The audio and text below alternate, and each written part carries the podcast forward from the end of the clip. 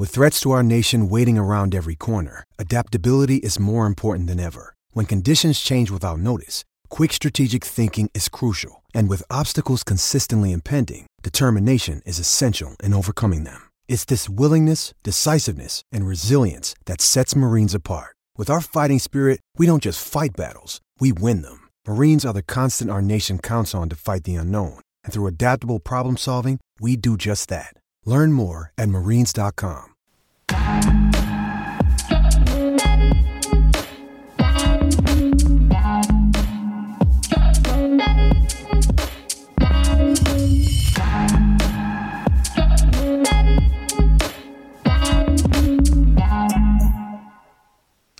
Welcome, welcome to Fearless with Jason Whitlock. I am Jason Whitlock. I am your host. Uh, thank you uh, for joining me. Uh, what I need you to do first is uh, hit that subscribe on YouTube, hit that five star rating on uh, Apple or wherever you're listening to this podcast. Uh, you need to support this Fearless Army because we're in the midst of a great week of shows. This is Wednesday, Hump Day. Uh, we're halfway home to the weekend, and I'm going to keep riding the same horse we've been riding all week because it, it's not out of laziness, it's not out of clickbait, it's not out of, oh, this is easy. It's this Will Smith conversation with Chris Rock. It's just never ending. There are so many different ways to get at this topic, and it says so much about our modern culture. And so uh, this morning, when I was thinking about doing the show, my initial gut instincts were hey, let's delve into some of these uh, sports topics. Uh, the NFL's changed its overtime rules. Let me get Steve Kim on and let, let's, let's just talk some football. Let's talk a little college basketball. Let's talk about the Lakers fading. They lost again uh, last night. But I just, as I just kept thinking and thinking and thinking, I'm like, there's more meat on this Will Smith bone. There's more meat on this whole conversation about what Will Smith and Chris Rock, what they say about modern American culture. And these, th- I, I just want to continue to broaden the discussion. I think on Monday, uh, we had a big discussion and we went to our regular group of contributors and we all kind of trashed Will Smith. Yesterday, I brought on a couple of people uh, that I respect who defended Will Smith in Brian Sharp, aka Hotep Jesus, uh, Steve Deace from right here at Blaze TV, and the Steve Deace Show. And we went back and forth, and that was great to you know, on Monday we had one style of show. On Tuesday, we had a different style with some disagreement and going back and forth with guys uh, that I respect. Today, uh, we'll end uh, with some Tennessee harmony and we'll get more of a biblical uh, perspective on Will Smith and Chris Rock and Jada Pinkett. We'll hear from Pastor Bobby and Pastor Anthony uh, on, on this topic. You know, most everything on this show comes from a biblical perspective, but you know, I'm not as biblically sound as uh, Anthony and Bobby, two ministers. This is that's their profession. Uh, I'm still in the world a little bit, and so I'm going to have a bit more of a secular conversation uh, to start out the show, and and I plan to, but I can't 100% guarantee uh, that I'm going to get to uh, Shemeka Michelle and Dave Shannon. I've got them on standby. They're they're listening, watching. Uh, I think it's my intentions to get to them, but I don't know how long I'm going to go here in trying to encapsulate all the different things uh, that I'm feeling and try to bring it all under one umbrella and make one broad point about American culture. I, am going to start, and, and again, if you guys know, uh, I think I've talked about the conceit of this show that ministers and comedians have failed America, and that uh, ministers and comedians have been authorized in a country that respects freedom of speech, you have to have strong, robust ministers and comedians who speak uncomfortable truths. They create the room for the rest of us to have conversations. They ministers from the pulpit are authorized and are supposed to say things that make their congregations uncomfortable. You, go to church to confess your sins, be somewhat condemned for your sins. Uh, you know, we've turned the church into this real feel good session where everybody wants to come out of there feeling like, hey, I'm my best me and I'm this and that. And, and we don't, ministers have gone away from addressing the hard truths confronting believers, Christians, Americans, whatever. And we've, we've seen comedians silenced through cancel culture and through the rise of big tech and the social media apps controlling American conversation and discourse. And so we've seen a lot of comedians silenced, fearful, uh, all preaching, all cracking the same joke, all basically representing the establishment. You can write the same punchlines for Stephen Colbert, Jimmy Kimmel, Jimmy Fallon, uh, whoever is the big comedian. We've seen it affect Dave Chappelle. We've seen it affect all of them. And so, for those of you that might think, oh, he's making too much of this whole deal, I- I'm not. If you understand the conceit, the premise of this show, this whole fearless army, I'm trying to inspire men, I'm trying to inspire ministers, I'm trying to inspire comedians do your jobs. Men, ministers, comedians, do your job. Commit to speaking truth, no matter how uncomfortable. That's your job.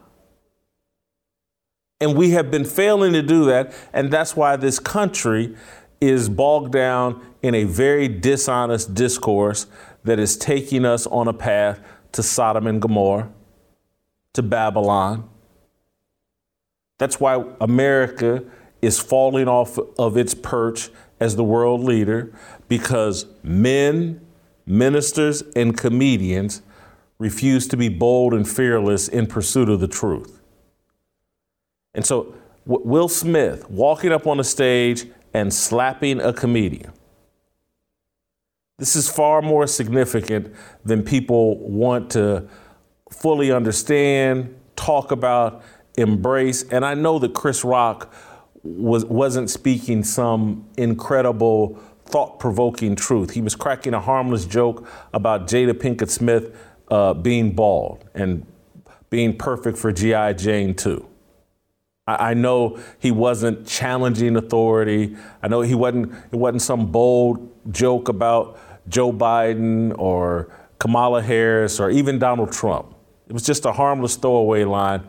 But when someone like Will Smith, an elite like Will Smith, and Chris Rock's an elite too, but Will Smith's a bigger star uh, than, than Chris Rock. When someone like Will Smith walks up on a stage in front of the entire world and slaps a comedian, and, and then goes back and sits in his chair and says, Keep my wife's name out your effing mouth and he bullies someone in that fashion on a world stage, and no one does anything, no security comes out. The people in that audience applauded this man 30 minutes later and treated him like a hero. This man assaulted someone who was speaking a tiny, tiny, tiny, harmless, uncomfortable truth. Jada Pinkett Smith lost her hair. That tiny, tiny, uncomfortable truth. And this man gets up out of his chair and assaults this man and everybody in the audience. All these woke, liberal, social justice warriors. Nothing. Applause. Celebration. This is significant. And so I'm not, I don't want to let this moment go without exploring all the things that it says about our culture and what we should think about it. And so I'm going to continue this conversation.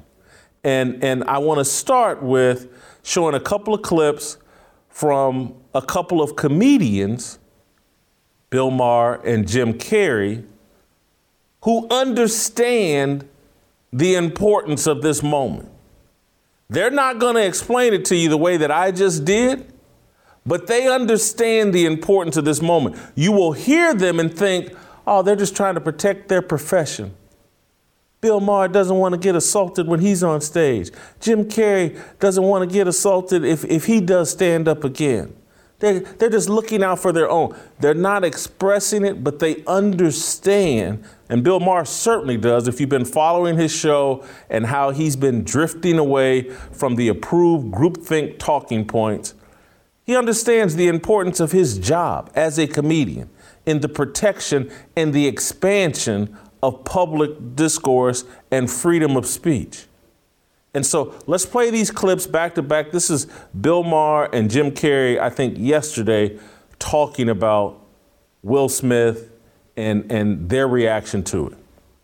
But that was just out of line, and it reinforced the idea that uh, you know jokes are the enemy, and and you know it was sort of like cancel culture uh, encapsulated because at first you saw he was laughing at the joke, right? This is what happens a lot with cancel stuff. You know, at first, oh, it's funny. And then you look around, oh, wait, I'm supposed to be offended. And then there's the overreaction. He was like the Twitter mob come alive. I'm okay with it. Oh, wait, I'm supposed to be offended. Now I'm going to just wildly overreact. You know, I must admit, I had not really, I had heard the term alopecia, but I didn't really associate it. I, I knew it was something, whatever. And then I was like, oh, it's losing your hair. Okay, well, alopecia is not leukemia.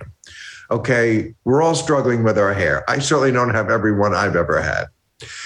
And uh, it's just it, it's kind of ridiculous to if, if, that's where you draw the line that's the no joke zone you need to get over yourself. Said what what would have happened if chris had uh, reacted differently and hit back?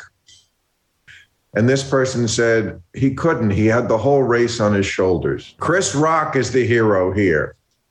And has been a hero many times to me in my life you know, he's not just one of the great state of the art comedians we've ever had. Um, but at that moment, you know, it was sort of a, I mean, on a much level level, but sort of a Jackie Kennedy after the assassination moment where we're, look, you know, where we're looking to someone to kind of like just pull it together, um, dignity, and get the train back on the tracks and um, he did it. And uh, I think he should get a lot of credit for it. I was sickened. I was sickened by the standing ovation. I felt like Hollywood is just spineless, en masse. And uh, it just, it really felt like, oh, this is a really clear indication that uh, we're not the cool club anymore. I, I really love Jim Carrey's because again, I already knew where Bill Maher was. I watch his show. Uh, he's been red pilled. He won't admit it. He knows that the left has gone way too far. He knows that big tech has gone too far. Uh, he's he's. I knew where Bill Maher would be on this. This doesn't surprise me. But to see Jim Carrey come out and say that he was sickened, and that he's starting to recognize that his whole little group is a group of sickos who would watch a man assault another man for no justified reason and then give him a standing ovation because, again, and they all did it because they're all sitting there thinking, oh my God, Will Smith's black. How's Twitter going to react? Uh, we, well, in this one, we should all act like we love Will Smith. He's black. And this is just black on black crime, so it's not a big deal. It's not like Derek Chauvin escaped from prison and, and, and stood on the neck and shoulders of Chris Rock. That would have been terrible. This is just a black man assaulting another black man. Uh, this is nothing. We love Will Smith. I I think that's what Twitter wants us to do. And so that's what they did. And Jim Carrey is starting to recognize these people are sick. They don't have an original thought, an independent thought, a free thought in their head. They're robots controlled by social media. And they all had to go check their Twitter. What's Black Twitter saying? Huh? What should I react to? And so they just took the safe route and just applaud. It's a black man up there giving a speech and he's crying. Let's just applaud him. So I just want to, we, we've started there men, ministers, comedians. Part two of where I want to take this conversation, and I want you guys to understand if anybody in corporate media from my time at ESPN, my last stint at ESPN, to my last stint at Fox Sports, uh, to my brief involvement with Outkick, to this show here at Blaze. I have told everyone what I'm doing is inspired by and a reflection of two commercial television shows that uh, had great success in the 80s and 90s. I think if my time frame is correct. The Fresh Prince of Bel Air and The Cosby Show. I said, I'm trying to build a show, a platform, a brand, a persona that taps into what The Cosby Show and The Fresh Prince of Bel Air tapped into. Traditional family values expressed by black people, laced with humor. People love it. I've, I've been the exact same message over and over again for the last decade to ESPN, to Fox Sports, to Outkick, to The Blaze. People love traditional family values expressed by black people, laced with humor.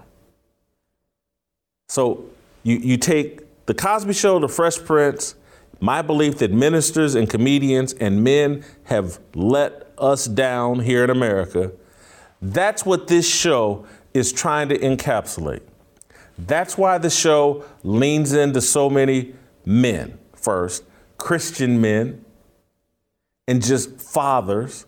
If you look at the contributors uh, that we bring on to the show, it's not by accident that Delano Squires, uh, is married, three kids, great father, Christian values. It's not an accident that Dave Shannon married, I believe, six, maybe seven kids. I can't remember. I don't, I'm not even sure if Dave can remember.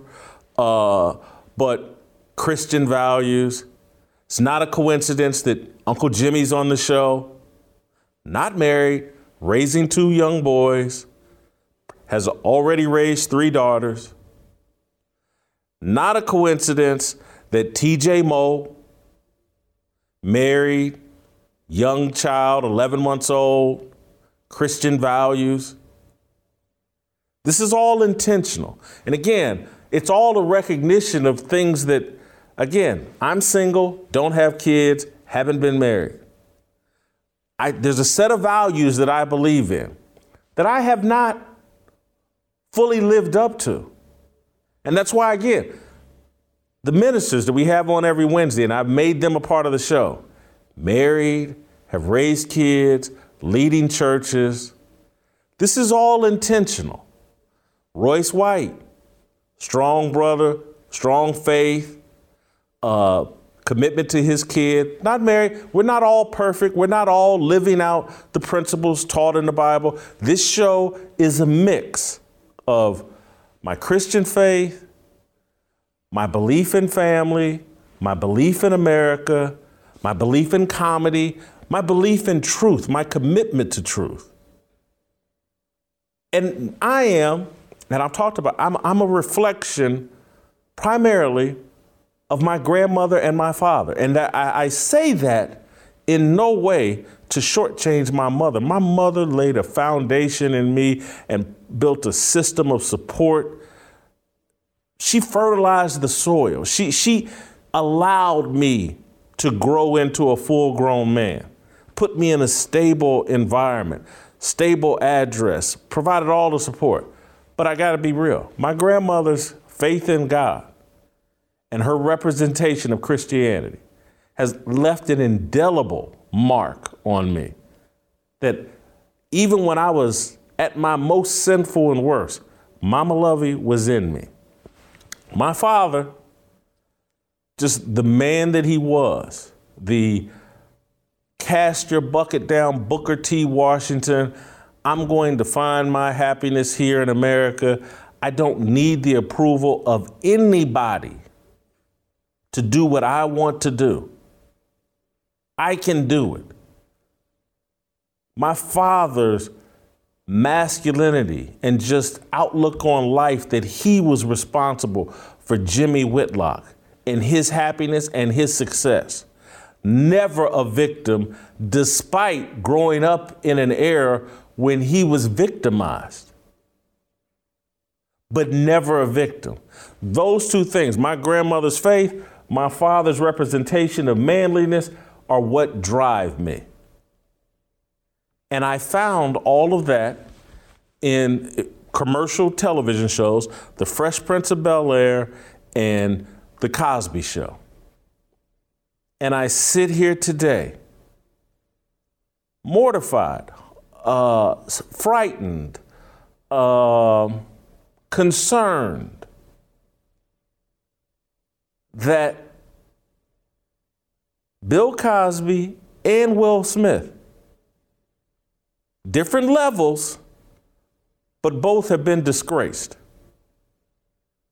We don't have to go into details about Bill Cosby and you know his behavior that landed him in prison for a time and disgraced him and and I know there are people that believe the, the allegations against Cosby have been exaggerated. Uh, and, and I understand that argument. I've looked into it. I don't know how I feel about the criminality of what Bill was accused of. I do know that he should have never put himself in that position. That given his wealth, influence, fame, power,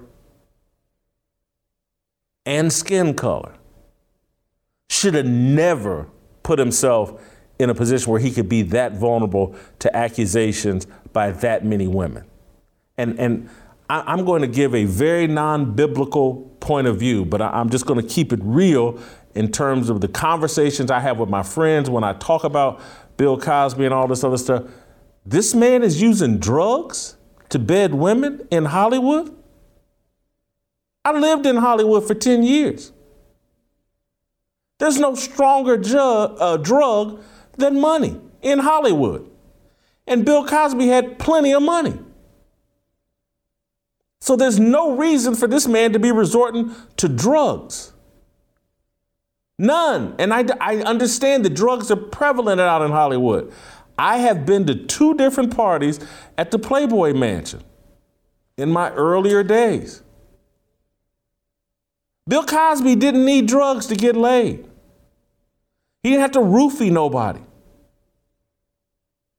This was an irresponsible choice made by somebody that had positioned himself in a way that he just couldn't be accused of that, particularly not married. So, again, I, I, I, I don't know the details of the criminality. I do understand how irresponsible, foolish, and immoral what Bill Cosby was doing. And he's disgraced himself. And his show, The Cosby, which is still a great show, is an inspiration for this show. Fresh Prince of Bel Air and what that show represented. Same thing. Uncle Phil, Aunt Viv, Carlton, Will, the whole family, dynamic. It's, it's a celebration of family traditional values.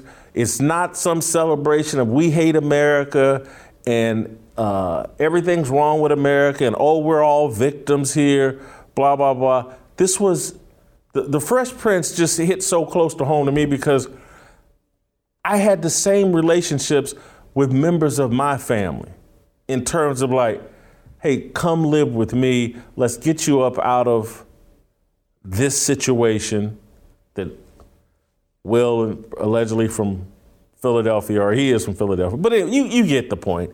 He was coming out to live with Aunt Viv and Uncle Phil to get him up out of the situation that he was in so that he could live a better life. Exact same scenario I went through with my, my own family, cousins that I love like brothers and sisters. And so the show touched me and left an indelible mark. But for me, as a media figure, why the shows were so important is because they were so successful. Everybody, black and white, loved these shows and watched these shows. They were dynamic forces in terms of ratings. Cosby Show, probably the most popular show, maybe in the history of American TV. And I've been arguing to executives in the media business. You have all of these uh, black media figures who think, oh, if I just get more militant, and appeal to Twitter, my popularity is going to grow. If I just get more hip hop, more X rated hip hop, I'm just going to I'm going to get more popular. That's where the cultures move to X rated pornographic hip hop music and, you know, denigrating America. And it just does not work. I was the entire time I was watching Jemele Hill and Michael Smith do their version of the ESPN Sports Center show, The Six. I was like, this is crazy. They have to, we representing for the culture, the culture, and embracing all this hip. I was like, this doesn't work on TV. Cosby and, and, and Will Smith showed you what works on TV. And so I'm sitting here today trying to fully understand how two icons, two good guys, two, two guys that allegedly uh, represented the best of not just America and not just black America, but I, uh, that's what I meant to say, not just black America, but America. How have they both disgraced themselves in this fashion? And Will Smith, not to the level of Bill Cosby, but he has been disgraced here. He made a fool of himself. He's taken all the shine off himself. He's allowed his wife in this situation and his lack of emotional control to make a complete and utter fool of himself and totally rebrand himself. When you start Bill Maher and Jim Carrey and them letting you know, like, oh, they don't respect Will Smith.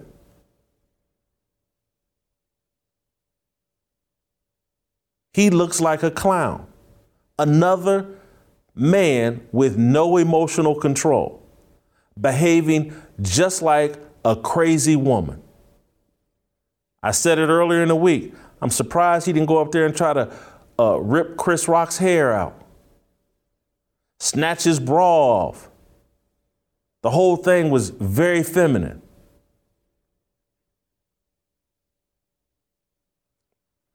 So let me expound on this because Will Smith's not out here on an island.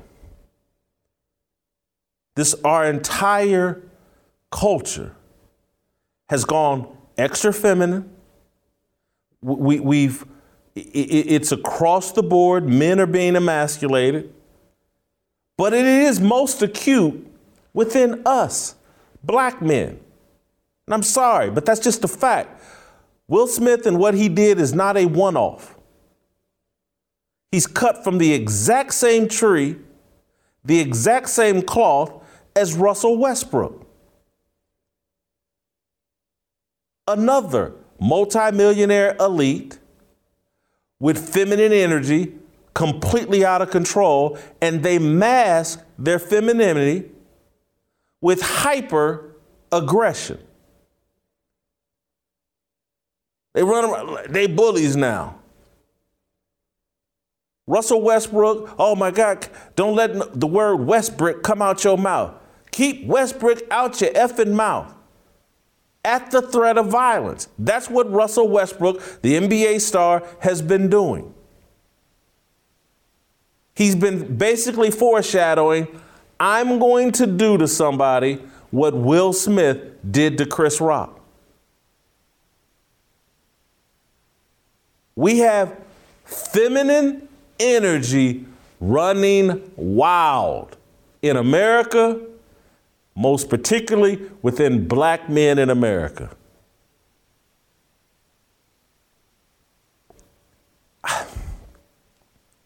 So, how, how, did, how did we get here? And, and this will take some extra explaining, extra, uh, you know, stick with me. But th- this goes all the way back to, or this connects to, the Ta-Nehisi Coates led attack on respectability politics. They came up with this term, respectability politics. It's a term to denigrate the civil rights movement, Martin Luther King, and that generation. They fought for the rights of black people by using respect, by leaning into being respectable, by dressing themselves and carrying themselves and presenting themselves in the most respectful way possible. And they did it to expose the lunacy of their opponents and the lack of dignity and respect and Christianity and morality and integrity of the people opposing them. But Ta-Nehisi Coates and his acolytes and, and his sycophants, and followed in by this Ibram X. Kendi, they have demonized, ridiculed, diminished the tactics used by Martin Luther King and that generation, have basically called them sellouts. And this is, again, if you understand who supported civil rights and who didn't,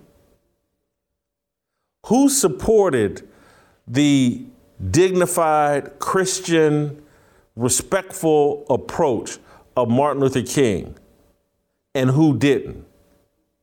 And then who, in reaction to the success of Dr. King and that generation's tactics and approach, who decided we're going to hand black people feminism, the LGBTQ agenda, and the matriarchy as their next movement, culture, agenda. The matriarchy, feminism, LGBT. That's what we were handed. That's what replaced Martin Luther King and the civil rights movement. And so for the last 60 years, and then in the last 10, 15 years, in the era of Ta-Nehisi Coates thinking and the demonization of respectability politics, we've gone with disrespect politics. And that respect has no place in the discussion in a movement to seize power, to seize respect, to, to, to improve equality, to level the playing field. Respect has nothing to do with any of it. In fact, disrespect, getting in someone's face and bullying them, slapping someone turning violent towards someone, anybody that you feel has disrespected you is worthy of a violent assault.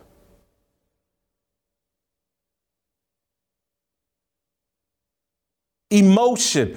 Give in to your emotions. Express your emotions. Become more like women. Those men who led you to freedom here in America, who walked you to all this opportunity that you're now enjoying, they were fools. They put on suits and carried themselves like men and presented themselves as the epitome of American manhood. They were fools. Disrespect is the path you should go. Give in to your emotions, express them. And when you do, we will stand up and applaud. When you walk up on stage completely out of control with your emotions and slap another black man or pull a gun on one, we will either stand and applaud or we'll look the other way as if nothing happened. We will step over the dead bodies all scattered across your communities, killed by other black boys and men who have no emotional control, who run around like women, crying on TV, crying every chance they get, letting their emotions control every action they have. We will applaud that.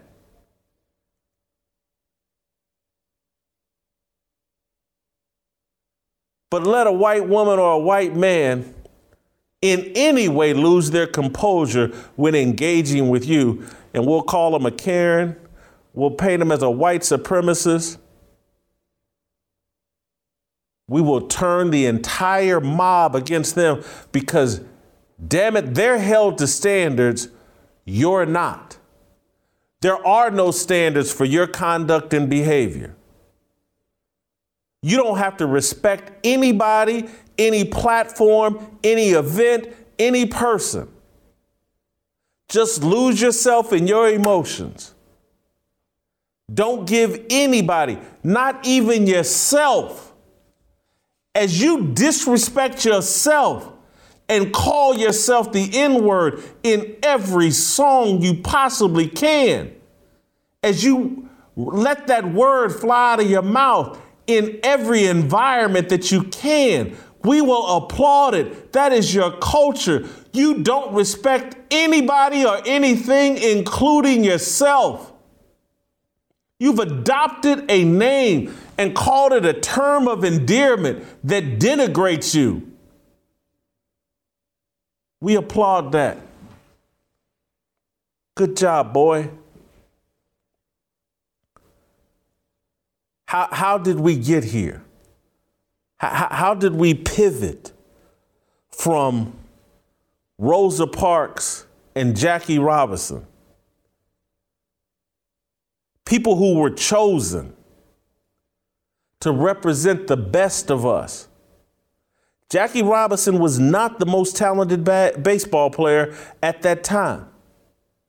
He was chosen because he represented the best of us. He could handle the situation of integrating baseball in 1947.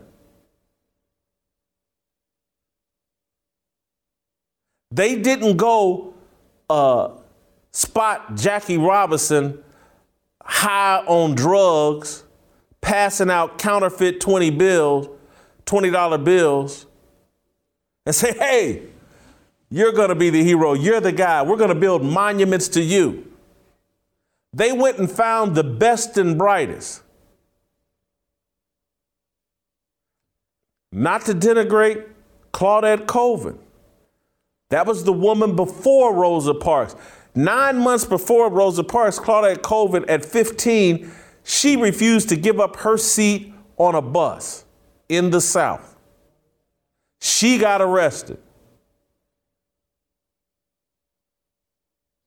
They didn't choose her because she didn't fit the profile. She was a teenage pregnant person. And I don't care if they were right, wrong, or if you think they were right, wrong. They were strategic and said, nah, in order for this to work, we don't need a teenage mom. We need Rosa Parks. She's polished, her character's unquestionable. We're going to use her to make this point. We used to choose people. We didn't go shopping for them at the morgue and wait on their toxicology report to find out how high. We didn't have to wait on their criminal. We didn't have to wait to see, oh, how, how long is their criminal record. We used to choose our best and brightest and put them out front. Not George Floyd, not Ahmaud Arbery, not Jacob Blake.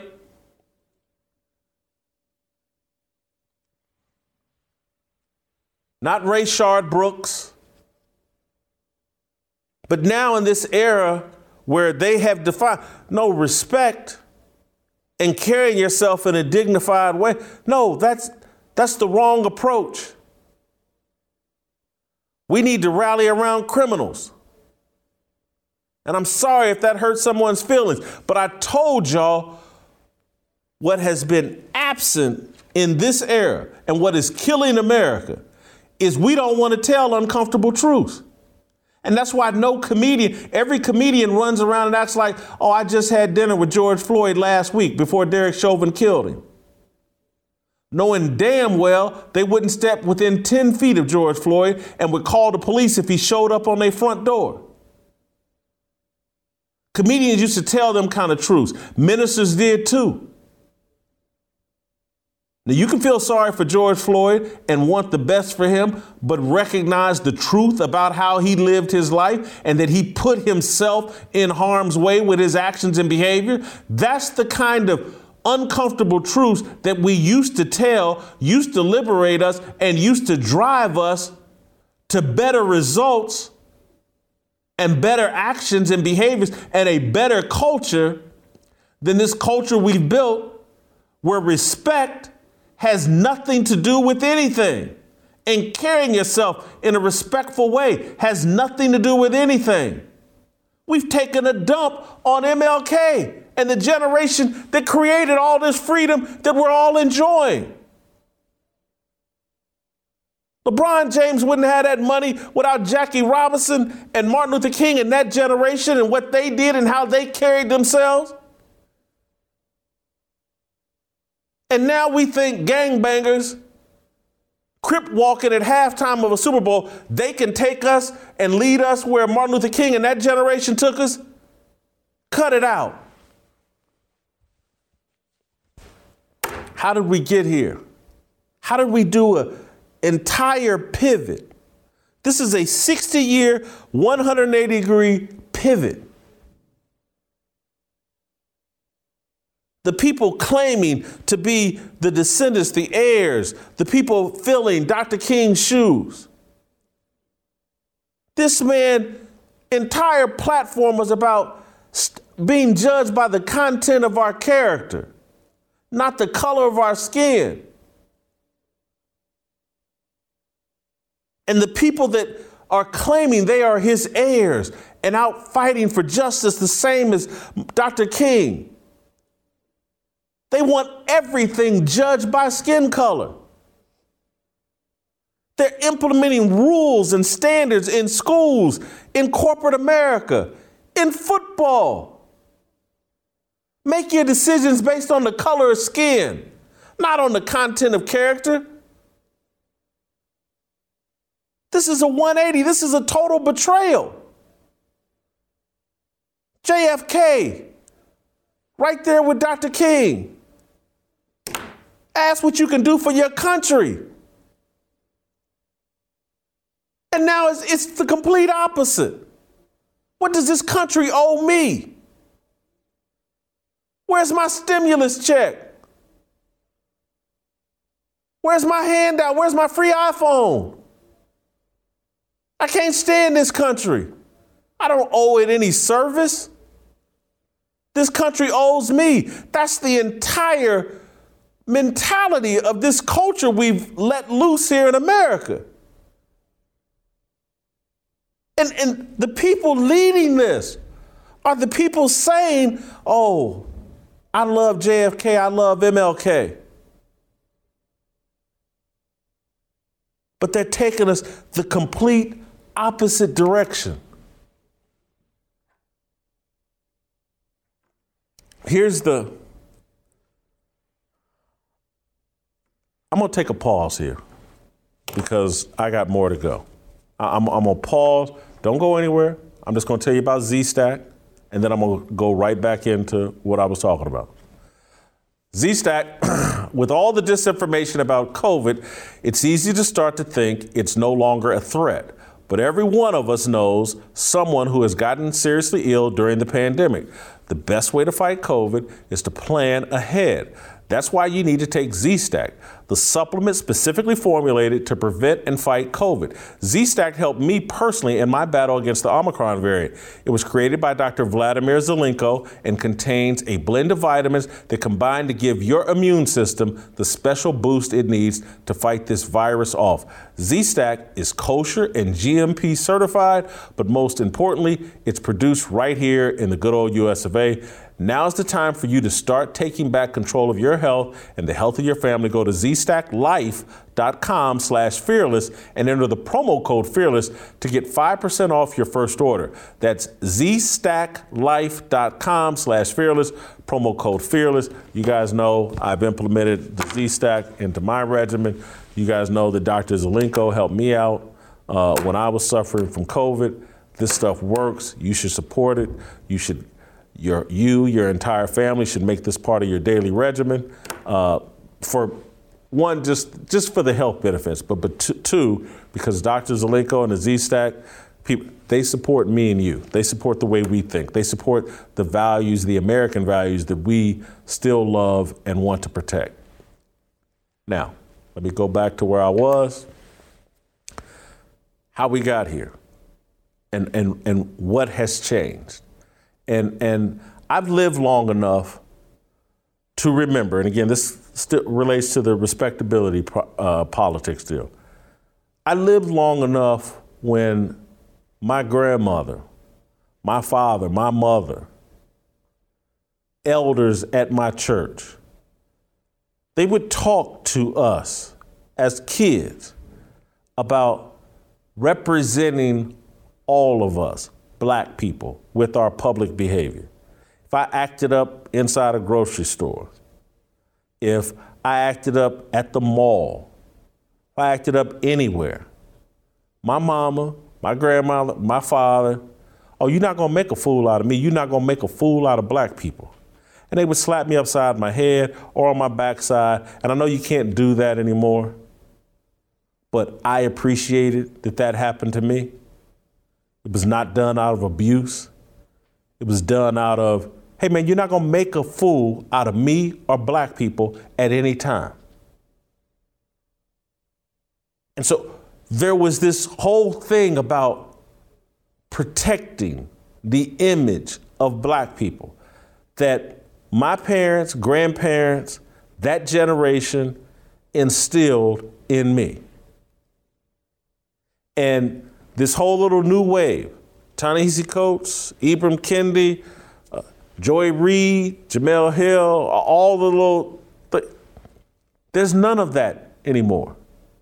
Everybody is an individual brand. There is no collective brand that we as black people are trying to protect. We're trying to protect individual brands. And that's why simps, will run around. Oh my God, you said something bad about Kobe. Because it's this individual brand. And we, oh, if we protect Kobe, if we protect these elites, never call them out. Don't call LeBron James out for doing something that's a bad look for him and black people. He's an elite. He's made a bunch of money. I'm a groupie for him. Yes, I know I'm an athlete and I competed against LeBron James and Kobe. And, you know, my name is Matt Barnes or Stephen Jackson, but I'm a groupie for these guys. And I must protect Kobe.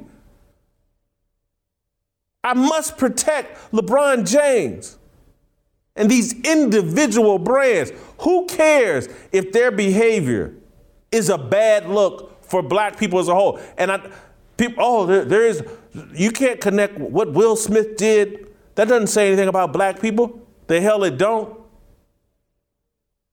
If we're to sit here and say Derek Chauvin's behavior reflects on all white people, why can't white people say O.J. Simpson's behavior reflects on all black people? They do. Just because you play a little semantical game over Twitter don't mean that other people aren't sitting around. They're not playing that game in their real private conversations. This whole little thing, oh, we're going to, there's one set of rules for us. Capitalize the B in black, lowercase w. That's all a little fantasy world created by big tech, the Associated Press, and all these other clowns. All these little symbols and gestures that you go for that don't work in the real world. You sitting around acting like some white woman in Central Park uh, uh, calling the police on a dog catcher. Oh, that represents all white women, and they're called Karens. But if somebody sees a loud black woman at the airport and said, "Oh, there's that's LaQuisha," oh, that's racism.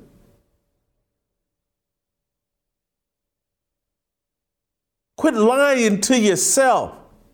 I know we're living in this age of deceit, but you're lying to yourself.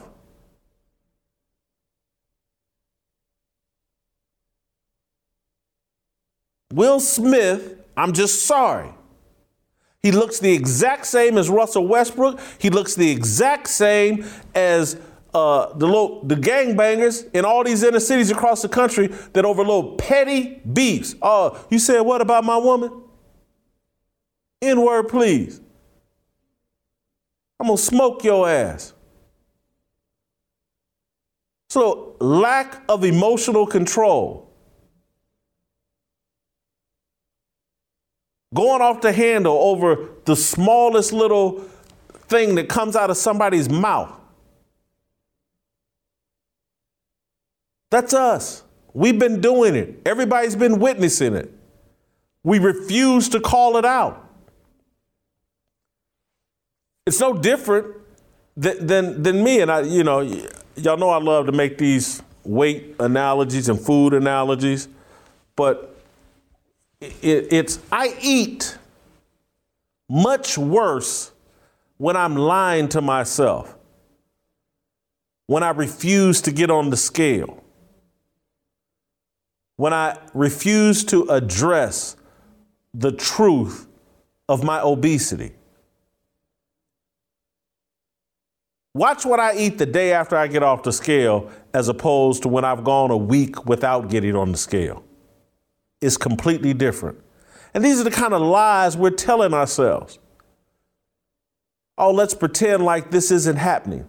That Will Smith lack of emotional control isn't a symptom of a bigger problem. And the bigger problem is this feminist driven,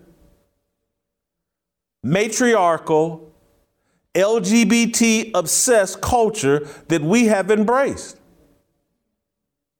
We've given in to feelings and emotions. Oh, I feel like a woman, therefore I am a woman.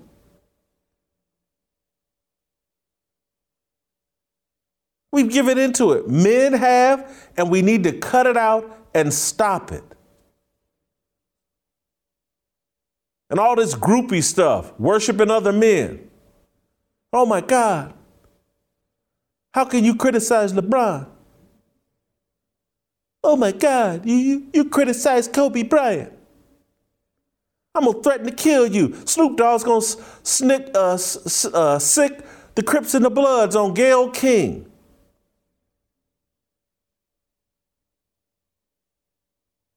This is feminist, out of control, matriarchal, feminine culture gone amok, run amok.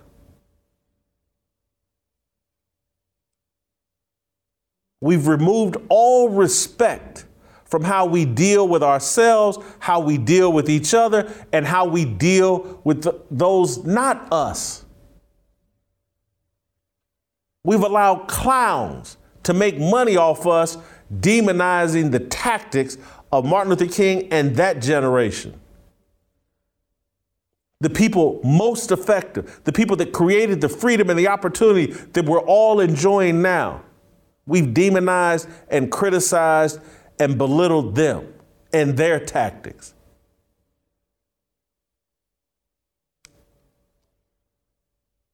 There is no collective, hey, let's protect each other. Let's make sure we're carrying ourselves in a way that brings us dignity and respect. Instead, let's protect LeBron. Let's protect Barack Obama. Let's protect individuals.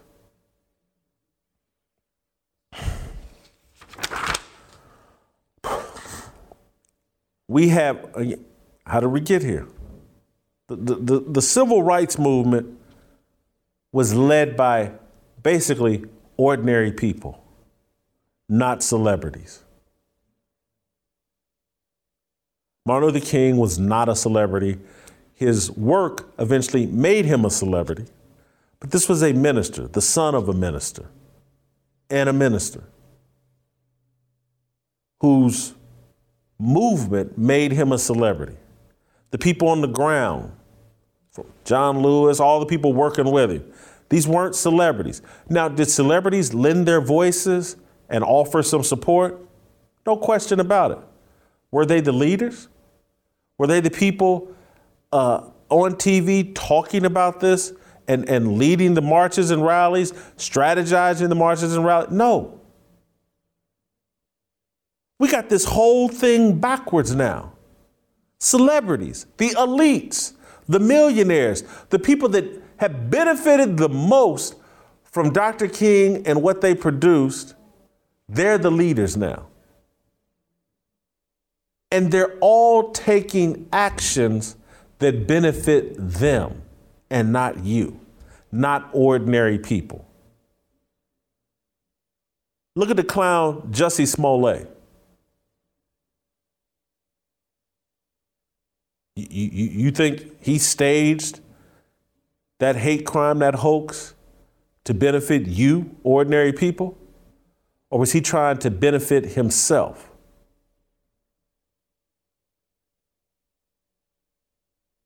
Was he trying to build his brand? That's what all of this has turned into brand building. Will Smith went up on that stage to protect his brand. He's lying, saying he was trying to protect his wife. Will Smith's brand is damaged because his wife has exposed their entire private life and personal life. He knows that he's been emasculated, so he foolishly thought, I'm to get my masculinity back by slapping Chris Rock, a comedian who has made TV shows and has said for years that his entire life he has been bullied. So Will Smith bullied the, the grown man who's been bullied his entire life. That's how he tried to get his image back, his re-strengthen his brand. He's masculine. That's what this whole thing is about as it relates to elites. They're building their brands, trying to empower themselves. How can uh, Jemele Hill get to be the executive producer of a documentary? How can Tiffany Haddish get uh, her next contract to star in a movie or be the face of some bogus documentary that white people are actually going to put together. They're just going to use her name. That's, that's all of this is about. This isn't about working class people. This isn't about poor black people.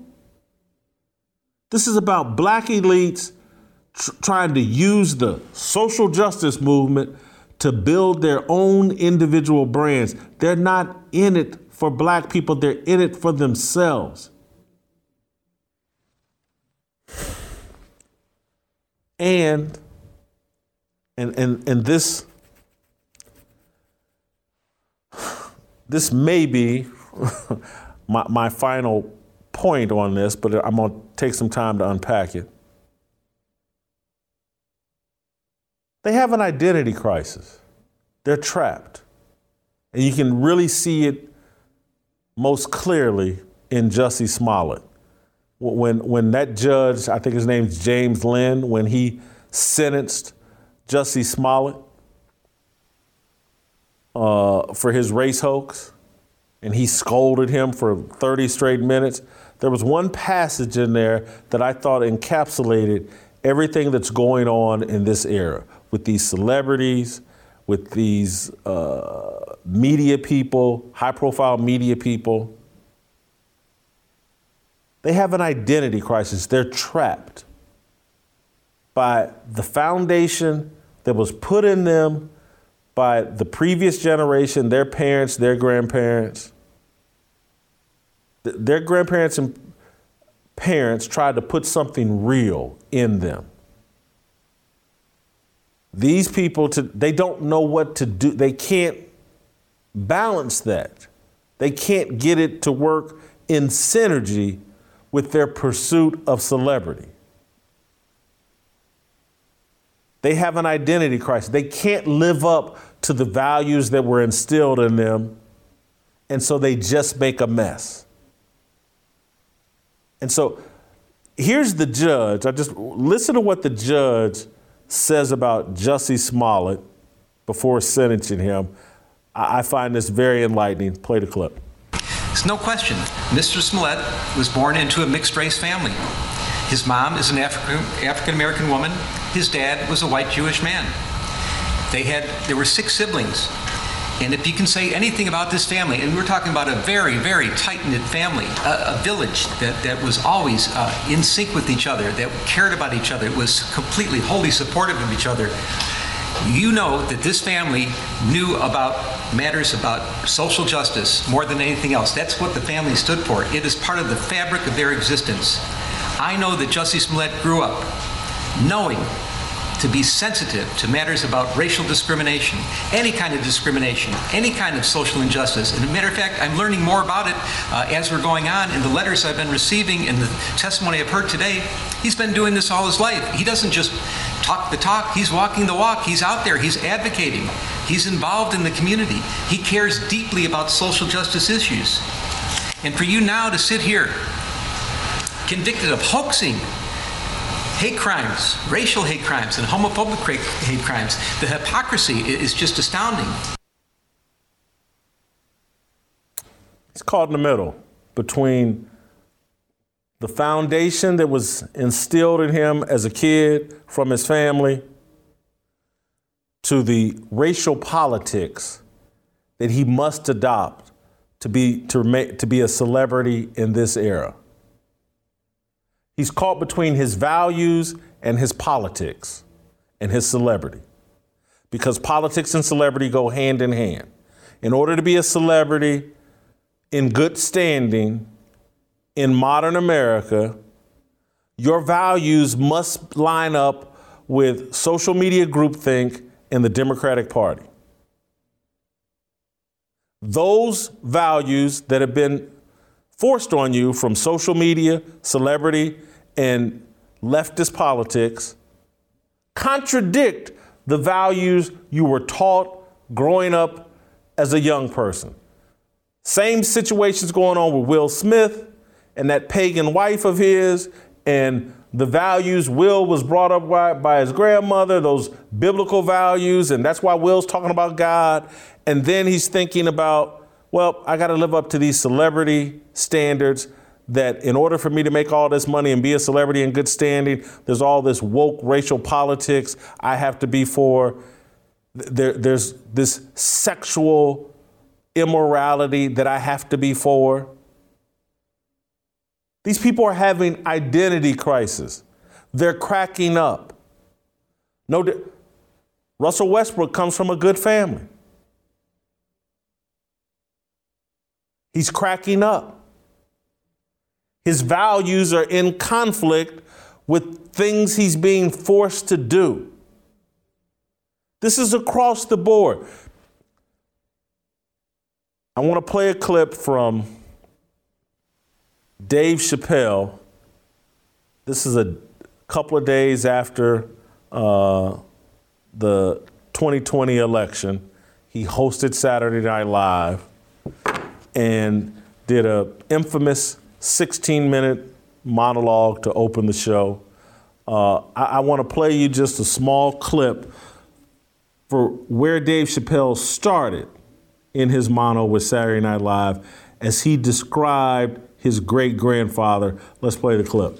I was thinking about a person I never actually met, but I heard about all my life. I was thinking about my great grandfather, who apparently, uh, by all accounts, was a very great man. He, was born a slave in South Carolina, uh, was a slave for 10 years of his life. And when the Northerners came down, they started educating some of the, the newly freed black children, and, and he learned how to read. Got enamored with education and dedicated his life to three things education, freedom of black people, Jesus Christ became a juggernaut AME church. It's a pretty amazing story my great grandfather had. Three things, and I wrote about this at the time. Dave Chappelle, and this is this previous generation, previous generations. What they wanted was the right to be educated, they wanted American freedom, and they wanted to worship Jesus Christ. That was the foundation that was laid in most of the kid, black kids that I knew from my generation. Their parents were interested in education, freedom, and Jesus. That was their family structure and dynamic. That was the conversation. Education, freedom, and Jesus. And now we've, over the last 60 years, I'm 54. Uh, and so to me, this process started before I was even born, but it didn't take root until a few years later. But if, if you go, just look at hip hop, which we call our culture, it's the culture. It's anti education completely. Misspelling, mispronouncing, misusing words is foundational in hip hop. Being dumb is foundational. Everybody basically that's a mega star in hip hop. And again, this isn't where it started. Used to be some college rapper. Hey, well, there was a rap group called the College Boys when I was a kid. Now it's basically a shrine to ex drug dealers and ex drug users and pimps. Has nothing to do with education. We don't care about freedom anymore at all. We don't understand its value. We're willing to sacrifice freedom. Oh, they told us to wear a mask? They told us to get a vaccine? Do it. The government told us that. And we look crazy at people that's like, well, hold on, man. I love America because of my freedom. And I don't have to wear a mask if I don't, I don't have to take a vaccine if I don't want to. That's what people used to love about uh, America the freedom to choose, particularly as it relates to your body. And now we look at those people like they're the nuts. How dare you want to be free? You must take a vaccine that doesn't prevent the disease, that doesn't stop the spread of the disease, that doesn't impact me at all, you must take it because the government said so. You must wear a mask that doesn't stop the spread of the disease based on what the CDC is saying. But you must wear that mask because the government told you so. You must be a robot. You must be, we, we need to give up all these freedoms. Oh my God. You know what? The right to own a gun and protect yourself from an oppressive government and governments oppress and exploit.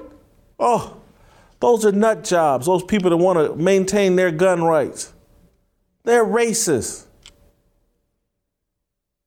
We don't, we've moved away from education, we moved away from freedom, and you know dang well we've moved away from Jesus. We toss Jesus to the side every day but Sunday. And we only keep him in place Sunday for those two or three hours we're in church. But Jesus and Christianity and faith have nothing to do with any other decision that we make. I like Denzel Washington. This man claims to be and carries himself to some degree like a Christian. But when they were shouting gay, gay, gay, gay, gay, Denzel had the biggest smile on his face and was clapping and shinning and grinning just like everybody else. It's the, again, I don't want anybody to think I'm demonizing the gay community because that was the equivalent of someone shouting gluttony, gluttony, gluttony, gluttony, and Denzel, oh, yes, gluttony, be gluttonous.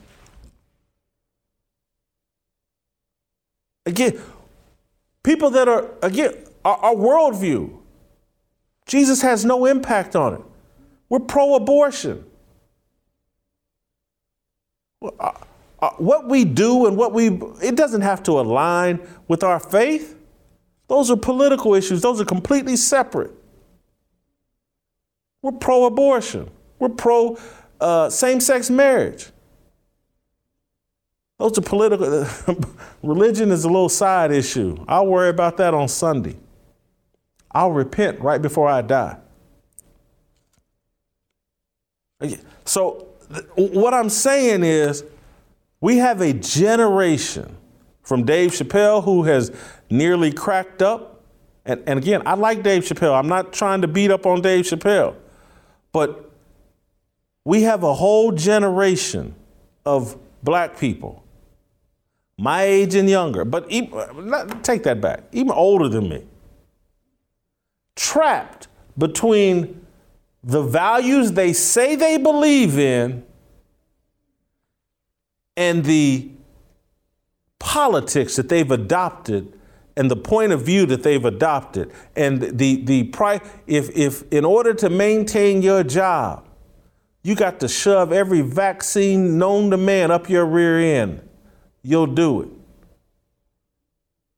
you got to wear if your kids got to wear a mask if your kids have to go to a school where the teachers are talking to them about their sexuality when they're in kindergarten, first or second or third grade, we'll co sign for any and all of it. If they got your kids in second and third grade dancing around the school in a gay pride deal, we're good with it. We're tr- we've abandoned every value that we were brought up with to serve what is popular over social media, what keeps us in good standing in a Sodom and Gomorrah culture. So if you want to see what Will Smith cracked up, Jussie Smollett cracked up, Dave Chappelle cracks up from time to time, our values and what we believe and what we do are not remotely aligned.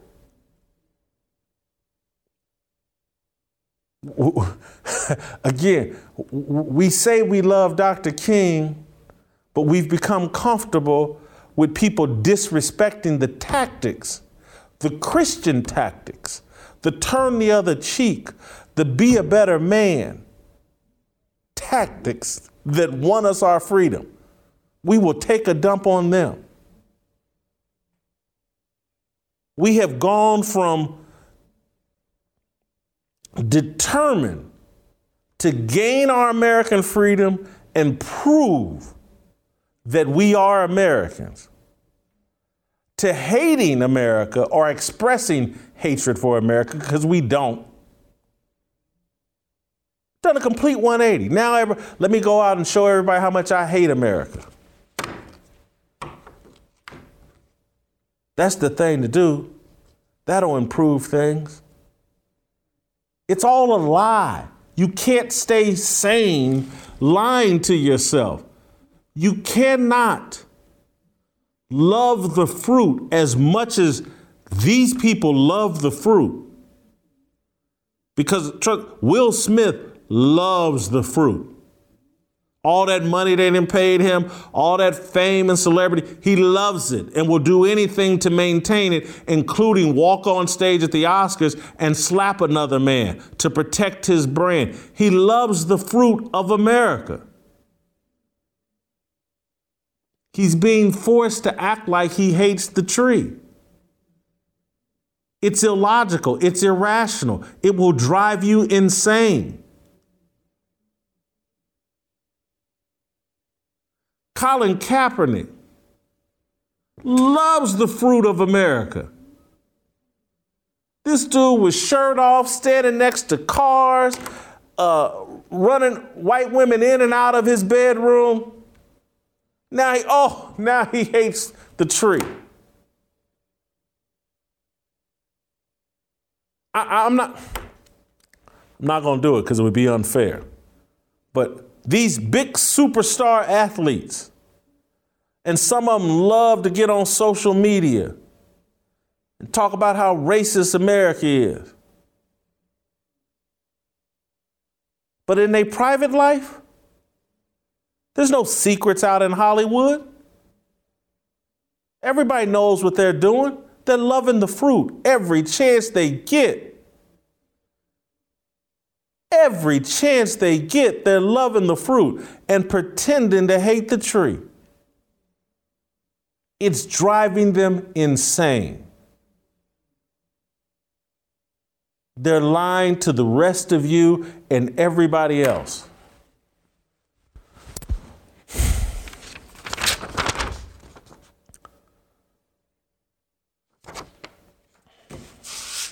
I, I I promised uh, Dave Shannon and Shemeka that I thought I would get to them. I apologize. What I'm going to do, hopefully, they're watching, is I, am going to let these guys respond to this tomorrow. I've talked here uh, longer than I planned.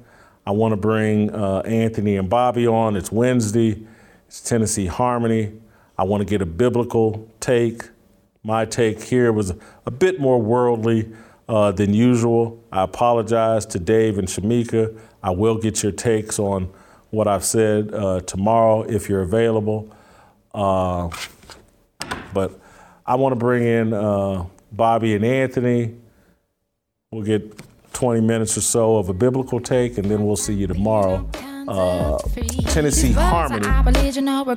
decisions. We want to go to heaven with freedom. It's my obligation. No hate, discrimination. Raising up your hands for freedom.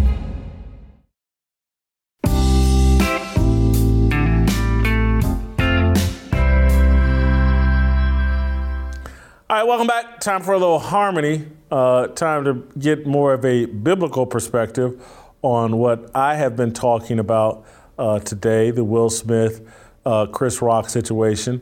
And so, uh, Pastor Bobby Harrington, Pastor Anthony Walker from renew.org are here with us as they are every Wednesday. Uh, guys, uh, start us out with a quick prayer. Perhaps that'll calm me down a little bit, and then we can get into this discussion. I'll start. so, uh, God, we call out to you. Here we are on this show before many thousands of people, and we just call out for this nation. Uh, Jason spoke a lot of truth, but we know it. This truth breaks your heart, and so we just pray for our nation that God, we would turn back to you. Would you help us to turn back to you in your ways?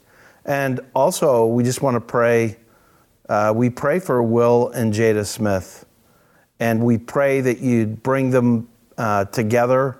We pray for them. We pray for Chris Rock, and uh, we really just bring before you all of us because they epitomize so many of us in this country. Father God, we continue in prayer, asking that you help us everything that we say and do to be pleasing and acceptable to you. And Father, we pray that even the discussion, all the discussions here as well as around the world, are led back to you as we find resolution for our situations of life. We thank you in Jesus' name. Amen. Amen. Uh, so there were a couple things that happened Sunday night. I thought when Will Smith got back up after striking him and accepted the award, he referenced God, that God was calling him to basically, he insinuated God was calling him to do that. Uh, and then he also shared what Denzel Washington told him that, uh, you know, the devil will get you at your highest moment. Uh, not a bad sentiment. I, I, don't think I don't find anything offensive by that. But I, I, did. What did you all think as ministers of in that moment? Will Smith insinuating that God had called him to strike another man in defense, alleged def- defense of his wife. Go ahead, Bobby. it's so funny because we're watching the replay of it because I had uh, flown in late uh, Sunday night. We're watching the replay, and he brings up God. My wife's so angry, and I'm like, Cindy, be quiet. I want to hear what he says. This could be a really important moment. And um, I just want to say, we may not know everything that's going on. And uh, I'm going to, like, I, I want the best for people. And so I'm hoping uh, there's actually a lot of churning going on in Will Smith's life and that God's at the center of it.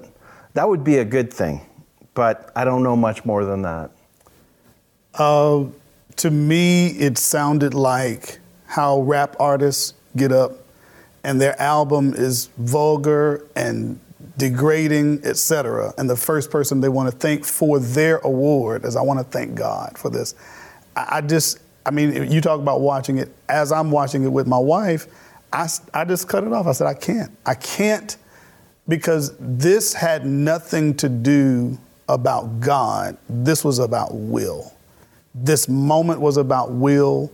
The glory from this is not going to God. This is about Him. And He rubber stamps God on this. God called me to be a protector. When did God call? God called you to be a protector at that time? You were a protector way back when. Were you protecting your wife when August Alsina is hanging around, hanging around your family. Like he's too old to be with your daughter. But who is this young guy that is in my family's house? Who are you protector then? Are you a protector when your daughter and son are going through sexual identity crisis? Are you protecting them? Like, are you protecting your marriage when, you know, the, the red table discussion exposes are you protecting them but now when the comedian gets up and jokes on you know i, I went back and looked at this jada you know she she has alopecia okay but as she you know struggles through this and we all struggle sometimes with our bodies as they change as we get older in one of her last videos about it she says at this point i just have to laugh like you know she's kind of okay, this is where we are. So whether Chris knew or whether Chris doesn't know, that's one thing. But I didn't, I, I just, it didn't resonate with me that this was about God. This was about Will and justifying what I did by trying to put God in this to say, okay, God calls me to be a protector of, of women uh, in this moment. So, Anthony, I'm a thousand percent in lockstep with your take. Part of me, though, is sympathetic to where I think Bobby may have been going.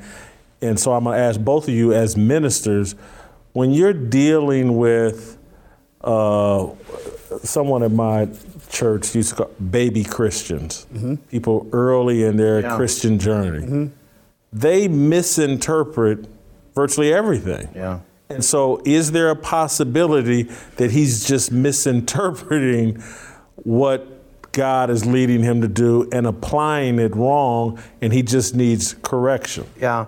So, like, um, I felt some of what Cindy was saying at that moment and what you guys are saying. Here's the thing that we always want to be careful with is we don't know everything that's going on in somebody's life. True. And uh, if he's getting up and, and publicly saying, which he normally doesn't do, talking about God, uh, I just want to hope, and I'll just leave it at that. I want to hope that that's what's happening. That you know, because he was cussing and swearing early, earlier, uh, and obviously what he did wasn't right. But there are a lot of times when you're trying to mature and grow up, that you're gonna, the immaturities are gonna come out. And so I just, I want to choose to hope because I don't want to be naive, but I want to choose to hope that there's some stuff going on there that's really good stuff. Uh, the thing that I would just say is coming back to the concern we all share, and that my wife and I were talking about th- that night, is that so many people just claim to be Christians, but they're not. They're not trying to follow Jesus. They're they're not surrendered to Jesus as King and as Lord. And uh, it's really use, easy to use God for your purposes. And I sure hope he wasn't doing that, but it kind of, you could definitely argue that he was. I'll, I'll go there. You know, if he is at this stage, if he's trying to mature, he's like you said, maybe he's a baby Christian, and as babies do, they spit up, they drop things, etc. Okay, if he's kind of going along the lines, this is a good moment for accountability.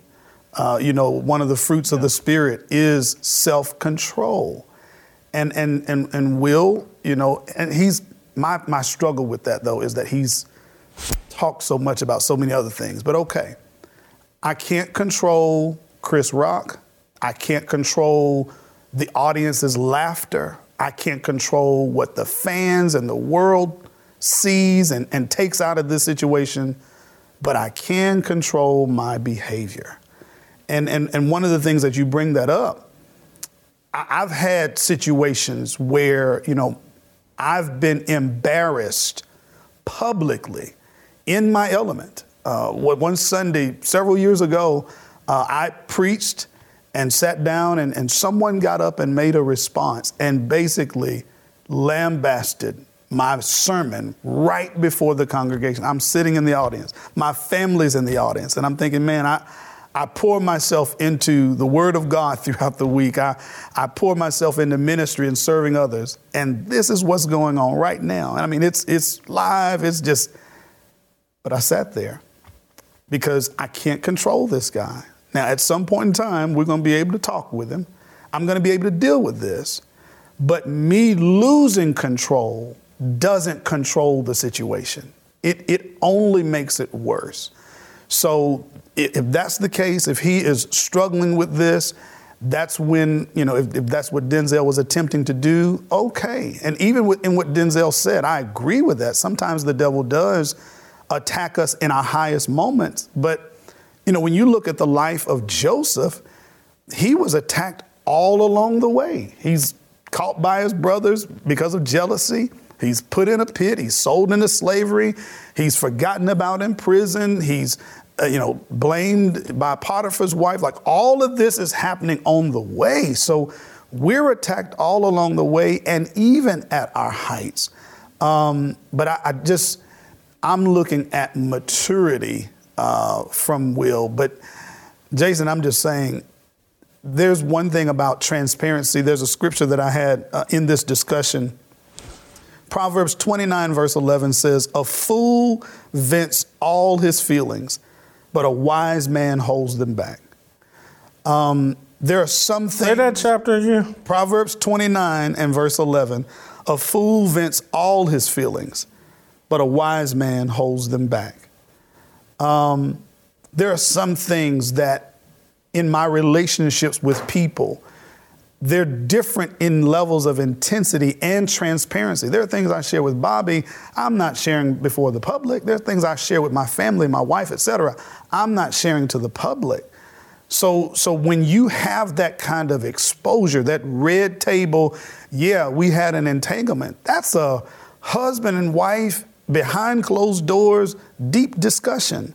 But when you open yourself up like that to the masses, yes, there are people out there who will be watching. They'll say, Oh man, I'm so concerned about them.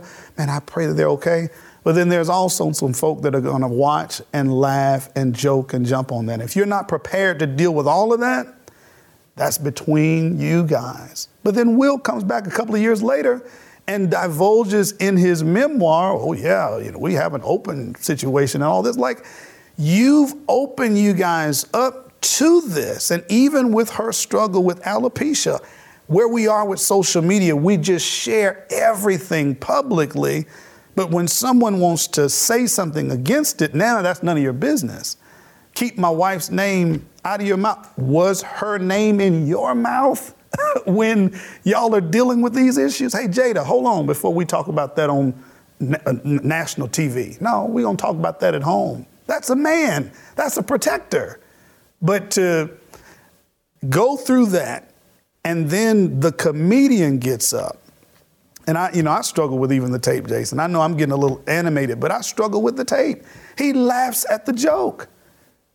So, okay, but there's a moment where, okay, now, and I, I think Chris, I think Chris is holding his hands back because there could have been a moment of maturity where Will could have gotten up to say, man, don't talk about my wife, man, and went right back to his seat. I think that's why Chris is leaning, oh, what's, what's getting ready to happen now? And he slaps him.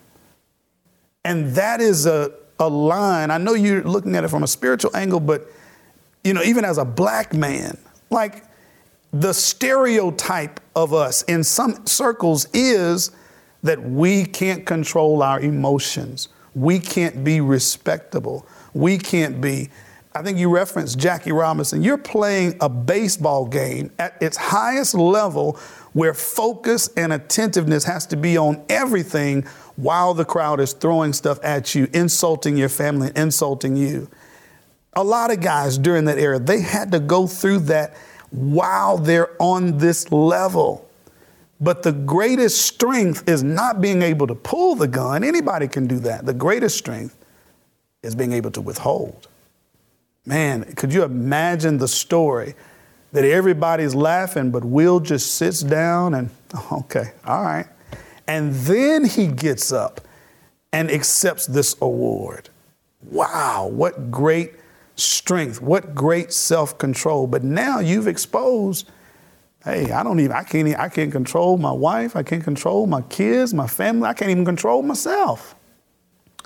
Anthony, you hit on something that I've been talking about, I think, for a decade of like the culture American society, corporate media, seems to be telling men no, give in to your emotions, emote, share. This is all, and, and w- what I keep saying is like, there, there's a proper place sure. to let your emotions go.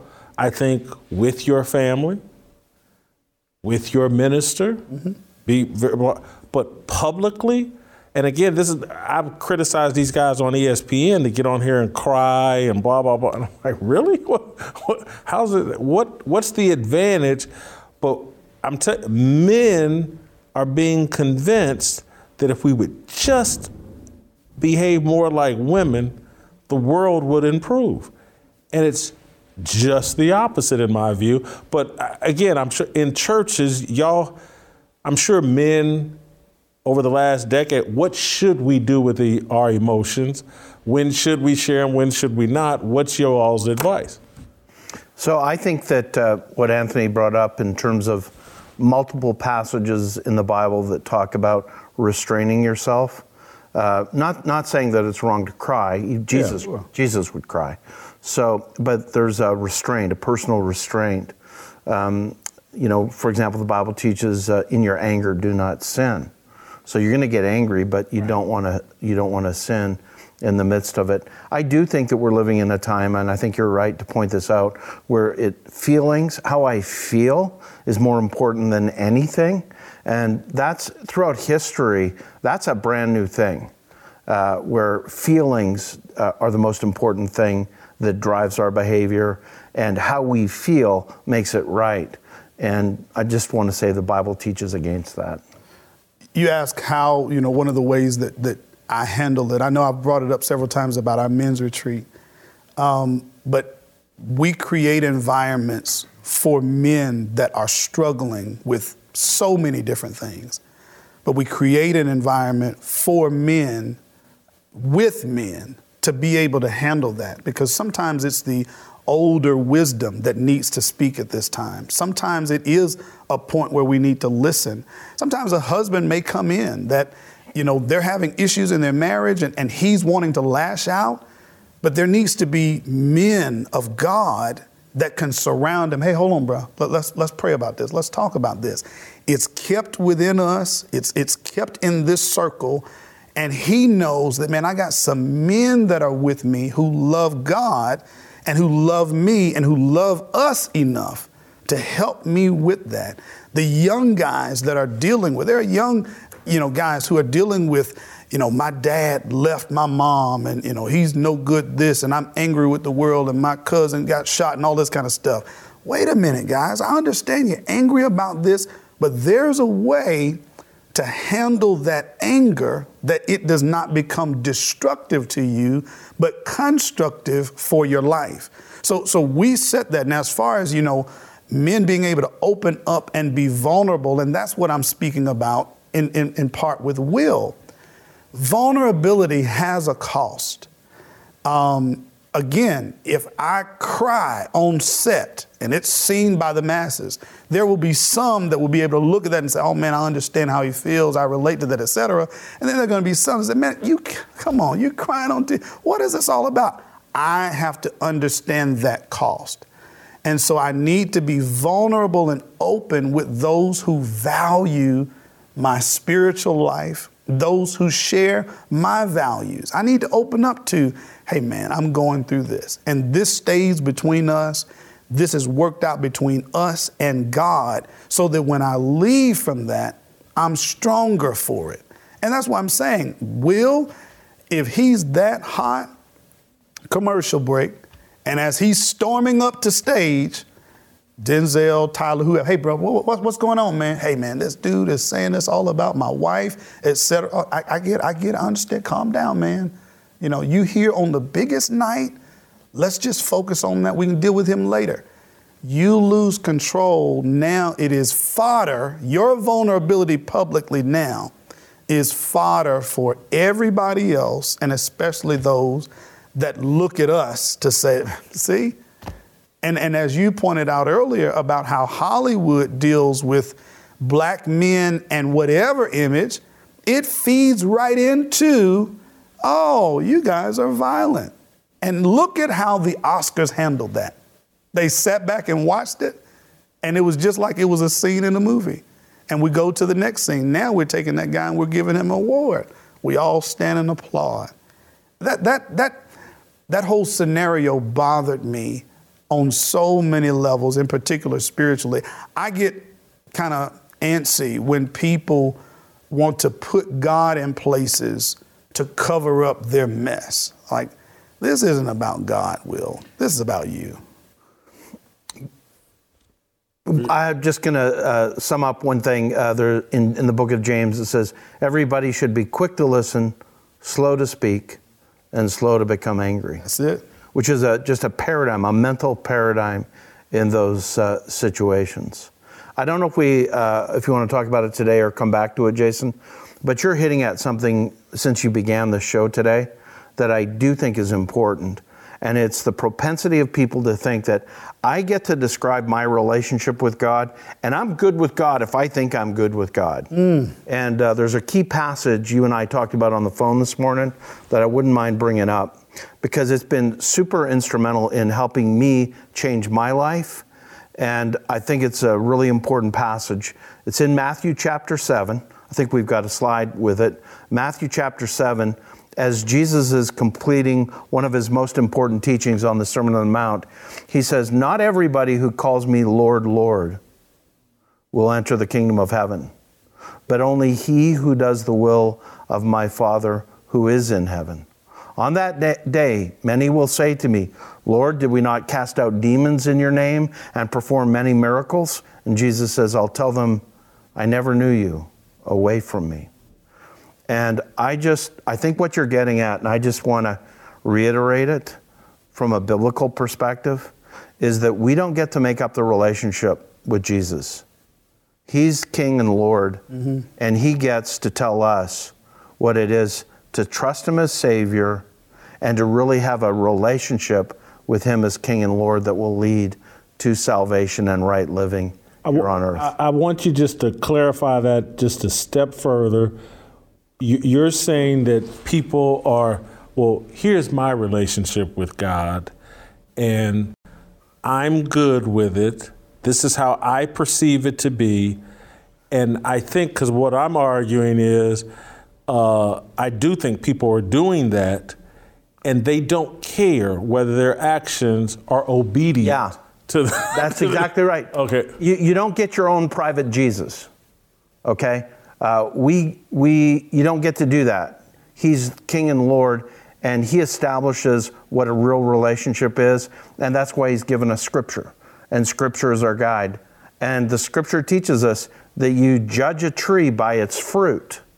And if the fruit of, of our lives is not obedience and really pursuing and, and obeying God and giving Him the glory, then uh, our claims at, at, at best should be suspicious. And that's the problem with what Will Smith was doing. When you're looking at it and, and you're looking at Denzel Washington laughing at gay, gay, gay, gay, you know, and, and it's treating it's treating the teachings of Jesus um, like it's just cheap and trash. And that's Pair of not underwear that you change. yeah, that that's not I done sold these. I'm gonna toss it away. yeah. And I think that's what you're trying to get at. And I just wanted to punctuate it from a biblical point of view. Last thing I want to ask you guys about tying it together with my conversation before you guys came on set. Uh, this lack of respect for respect and the belittling, diminishing of the tactics that Dr. King and the previous generation. Uh, and so it's my belief and understanding like their tactics were biblically inspired in terms of turning the other cheek, nonviolence, and then presenting themselves in a very dignified way to expose the wickedness of their opposition. It's like when I'm all dressed up and somebody else is wearing overalls that are dirty, it's I look even more clean and they look even dirtier. Mm-hmm. Mm-hmm. And so it was like a very and and we're in this era now where respect isn't valued as a strategy, isn't valued in, in any way. And, and I'm just wondering uh, uh how did, from y'all's, how did we get here other than obviously the obvious? We, we've walked away from the teachings in the scripture and the Bible or whatever, but to where we, we don't think respect is essential in gaining respect. So I, I think it goes to how we are defining what that looks like, that respectability. And a lot of times people look at that on the scope of authenticity. So if there's a Martin Luther King who obviously had some things in his past and in his life that weren't aligned, but publicly he was seen as respectable, et cetera, the generations that are coming now are saying, I'm going to be my authentic self. So if I my emotions are raw, They define. Right, right. If that, if that, then this is just it. And I am and you guys are not because. But you make the point about Jesus and how he dealt with that. Uh, we were talking on the way over here about this. In John chapter 12, Jesus is letting his disciples know the end of the story. I'm, I'm about to be crucified, I'm about to be arrested, crucified. And he shares with the 12, My soul is troubled. Okay? That's what he really feels. But when he gets arrested publicly, the text says he says not a mumbling word. He's not out there, y'all ain't gonna take me, I'm this, that. No, no, no, no, no. This was what I'm called to do. This is what I'm here to do. I'm struggling with it. And those who know and value what my call is, I can let them know this, I can be vulnerable here, but out here, I'm going to remain, hey, this is this is what I'm supposed to do. And he did it. So where we are with respect, it's not that I'm being inauthentic when I don't act out all that I see and all that I think and all of my raw. That's not inauthentic. That is, I respect God enough. Because when we go out, Jason, I'm representing, I might be today the image of Jesus that somebody needs to see. And that's not me elevating myself. I'm just saying because I believe in the teachings of Jesus, because I believe what he is, I'm supposed to be an image bearer of God. So when I go out, I'm going to see that, and they're going to see that this is who I am. And if I go out there and this is what I look like, and I'm acting all crazy, that's going to make them think that this is what God is all about and not really what He's really about. I've thought a lot about this, uh, so let me just kind of tell you what uh, how I understand it. First thing is that even in the Ten Commandments, it starts by respecting God and then honoring your father and mother. And you have this order that God has established so that you find in the New Testament, you've got this okay, honor God, honor your parents. The Bible tells us repeatedly, even when uh, um, Nero was the king, to honor the king. Mm-hmm. So if God cares about authority and tells us to give respect for whom respect is due, one of the hallmarks of godly people is going to be showing respect. Amen. And that's lost today in our culture. Amen. Great. I got this, Anthony, this authenticity thing is giving me something to think about and write about because I think it ties into what we were talking about in terms of this authentic, authenticity that we're giving out is again, it's our definition of who we right. are. It's not God's definition of who we are. And so we fall in love. I'm, a, I'm authentically black. And I've, I've mm-hmm. told people this. I was like, well, hold on, man. Are we, shouldn't we be? I'm authentically Christian. Okay. Isn't that a higher level? Isn't that a higher calling? Sure. Uh, because again, I, I sit there and say, well, Hollywood and and people that don't even believe in God are, are, defining what black is. Joe Biden is out here telling you, if you don't vote for me, you're not black. Mm-hmm. You know, I don't, you know, now if you're trying to be authentically Christian, that actually holds you to a standard that will actually lead to you improving your life and and being a great representation of God and your family and all this other stuff. But but we've all and it, this relates to transgenderism and all these yes. different sexual identities. We think we get to decide who our authentic self is. It's already been decided for us. It's right there in the scriptures. Right. This society was better and moving more towards justice when we were actually trying to hold, and that's what I think Dr. King and them publicly, in particular, sure. were trying to hold. The, let me go out here and be the best Christian I can be. Let me put, let me be the representation of God and Christianity that will attract other people and blah blah blah. Now I got some sins I'm working on, but trust me, come on over here. And he's working on me in yes, mine. You yes, know, yes. but when you when you said that, I think it goes back to what uh, Dave Shannon said on on the other show. I think Monday. If we go by the word, we have an objective standard. It's objective. There is no subjectivity. Now it is whatever I think I am, I am, and you must acknowledge me. These are my pronouns, etc. We've left, oh my goodness. Well, it's the triumph of the modern self. It's right. the triumph of my feelings, my desires, where we've cut ourselves off from biblical authority, we've cut ourselves off from our history, we've cut ourselves off from family values and traditions, and so I reign supreme and how I feel. And you can't build a society that way.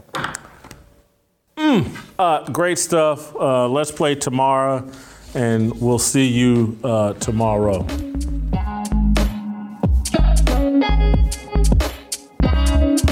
Waiting for the countdown, coming off the breakdown, standing in line for freedom. Looking for a breakout, feeling like a standoff, nothing in life like freedom. Came like a fighter, striking like a ladder, making all these moves for freedom. I want freedom.